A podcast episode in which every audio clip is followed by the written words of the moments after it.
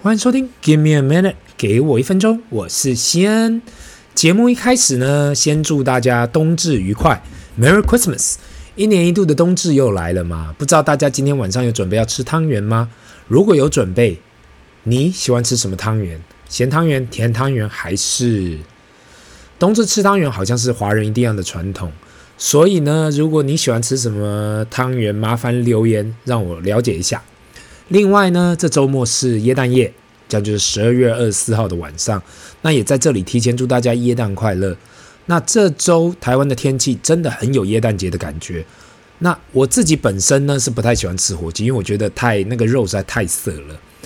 那个但是烤鸡啊，烤鸡的话，我是个人非常喜欢的。那在这个耶诞夜也会准备烤鸡，让全家饱餐一顿。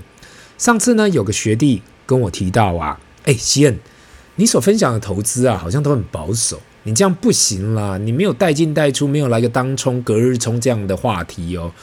那最好还是呃固定报个名牌，不然我听你讲半天真的很无趣诶。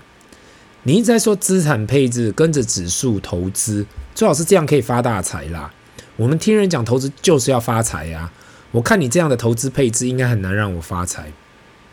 那其实呢，他讲这些话，不是我第一次听到有人跟我这样说啦。那不管是过去的同事、同学，或是 whoever，都有提到这件事。那我听啊，很多人说我听人聊投资就是想要发财，内心想了很久嘛。其实这样的话题我不是没办法聊。说真的，外面有哪个老师或是讲投资的真的带人发财了？我是讲，如果如果你真的有发财秘籍的话，你真的会拿出来跟大家分享吗？那我自己觉得呢，你说真的要有方式发财，就只能靠自己摸索了。你如果你自己本身是有跟很多老板聊过啊，那本他们就一定会跟你讲，创业本身就是一个风险，没有人知道是否会成功。拿过去一年最夯的 NVIDIA 老板黄仁勋 Jensen，他自己提到很多次，三十年前他创立 NVIDIA 的时候，他自己就是 Founder、CEO 加个人大股东嘛。那他已经坐在那个位置，就 CEO 这个位置，呃，三十年了。那听到他最近在 Acquire Podcast 专访呢，又提到过去三十年呢，他自己认为 NVIDIA 很多次都要倒了，好死不死又活了回来。所以当然呐，现在看到他的成功，可是都却没有看到他过去很多次也是在垂死边缘。他说的绝对没有错，因为跟他同期或者比他更早期搞 GPU 的厂商都挂光了。这也是为什么他说他一直战战兢兢的经营自己的公司。过去的经验告诉他，永远都会有危机。他在这个 interview 里面所讲的话，让我感触非常的深。另外呢，上次在 TikTok，呃，刷到呃上面有一个顾老师专门讲人生跟企企业经营定位的啊，姑不且啦，他讲的是对还是错啦？因为这个平台上。在 TikTok 上面有各种讯息都有，但他所提到的一段话，我觉得特别有意思，想要在这里跟各位分享一下。那顾老师在其中一集里面提到吗？人的成功不可能只是靠自己，靠的是不同的人。第一个靠的第一个就是父母，因为父母把你拉拔到大，所以给你很多观念跟资源。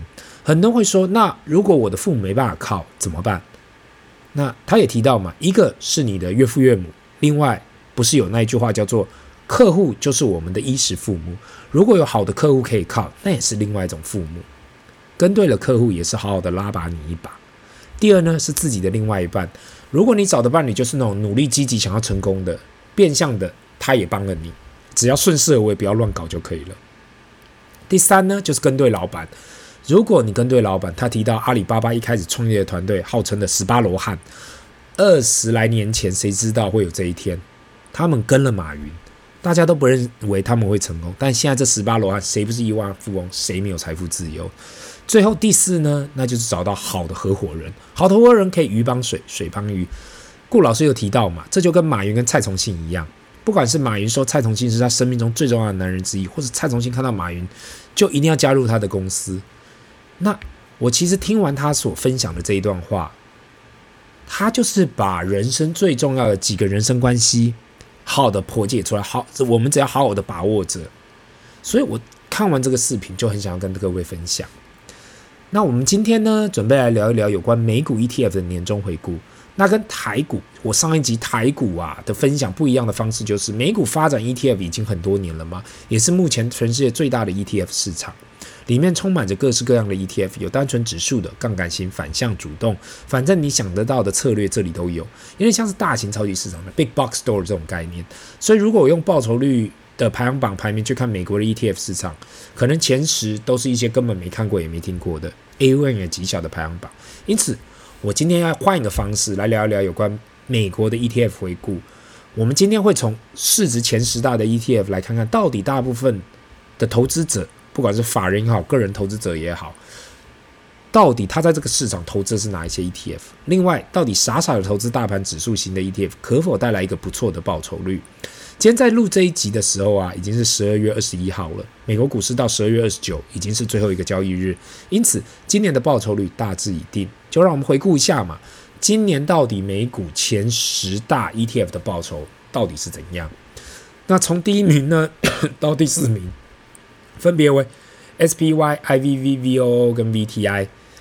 Year to date 的报酬率大约在二十六 percent。以上四档的 ETF 呢，都是 AUM 超过三千亿美金以上，所以都属于超大型的 ETF。你可以想象，光是这四档啊 ETF 就有超过一点六兆美金的资金停泊在这里，代表就是如果你就是傻傻的抱着这四档追踪大美国大盘的 ETF，什么都不要做，什么也不用研究，你今年的报酬率就是二十六 percent。这已经是扣除所有的管理费用，你可以。不管今年的高低点，就是不断的投入，不断的你要定期定额也好啦，你不定期不定额也好，或是你要回档投入也好，都可以，今年都会是正报酬。如果你持续投入的话，那第五名呢？我们来到 QQQ，过去也提到了嘛，这是追踪美国 NASDAQ 一百的指数 ETF，今年的 Year to Date 报酬是五十四点六四 percent。最重要的地方就是因为这 ETF 前几名的持股分别为今年最夯，也占指数前茅的，像是啊。呃 NVIDIA 啦、Facebook 啦、Google、Microsoft、Apple 这几名，因此报酬率才会那么的惊人。QQQ 在二零二二年的报酬回档很多，那今年也涨得特别的多。第六名呢是 VA Vanguard FTSE Developed Market ETF，这一档 ETF year to date 的报酬是十五点九六 percent。那 VEA 过去其实我有提到过，是追踪非北美已开发国家指数的 ETF，里面包含的国家有西欧啦、日本啦、澳洲之类的。那你从前几位的持股就可以看到，第一名是 Nestle 雀巢，第二名是 ASML，就是生产半导体设备的厂商，也是台积电的主要供应商。第三名是三星，想必大家都认识这个韩国集团。第四名是 Novo Nordisk，今年最夯的丹麦减肥药厂商。第五名是 LVMH，这个世界最大的精品集团。这些都是在非北美开发国家里面的重要的公司，所以大家可以看到，就是跟呃美国市场比起来，报酬率还是。略低一点。第七名呢是 VTV Vanguard Value ETF，Year to date 是八点八八 percent，非常差强人意的数字。这一档追踪价值股的 ETF 已经落后大盘，最主要应该还是跟目前世界上成长股比较吸引人，比较有影响。如果对投资研究的人，嗯，应该都知道嘛。通常我们会把公司分为价值股跟成长股。价值股的意思就是这间公司的本身价值低于目前交易的价格，那投资者自己就要想办法去评估到底这间公司的价值多少。这就跟我们去买东西一样，有时候我们会找到打折或物超所值的商品。如果市场是够透明又有效率的话，当你们买到这个打折商品时，过不久它应该会回归到均价。那 VTV 就是针对这样的指数去追踪的。第八名呢，VUG Vanguard Growth ETF。Year to date 的报酬是四十七点零七 percent，如同上一档追踪的是价值股，那这一个 ETF 从名字去听就知道追踪是成长股。那大家都知道我们听过的成长科技类股，今年都表现得特别优异，因此 VUG 也表现得特别好。其持有的成分股跟 QQQ 类似，追踪的指数跟 QQQ Nasdaq 一百有所差异，因此呢报酬率也有所差异。此 ETF 追踪的是 US Largest Cap Growth Index。因此不能算是单纯追踪大盘指数这样子。第九名呢是 IEFA iShare Core MSCI EFE ETF，Year to date 是十六点零六 percent。这一档其实跟 VEA 类似，追踪的是非北美开发市场，连里面的持股都大同小异。虽然追踪的指数有所差异，可是却是一样的市场，所以整体报酬率的差异也非常的小。第十名呢是 BND。Vanguard Total Bond Market ETF Year to date 是五点一二 percent，这是一档追踪所有债券的 ETF。过去我也曾经介绍过嘛，如果要投资债券的大盘，BND 跟 AGG 算是一档全包了所有债券的 ETF，里面包含了公债、公司债、房贷的债，你想到里面都有了，也算是前十名有排上的债券型 ETF。那非常特别的地方是，BND 的值利率也没有特别的高，约三 percent 左右，毕竟涵盖了那么多不同样的债券。那稍微分享了在美国市场的前十大 ETF，可以看到绝大部分的资金还是投入在指数型的 ETF 上面。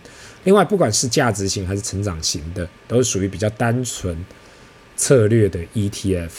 因此呢，绝大部分会投入在 ETF 的法人跟个人，还是使用 ETF 来做核心配置。当然，还是会有很多产业类的 ETF 以及主动策略的 ETF，那些就会比较属于卫星配置。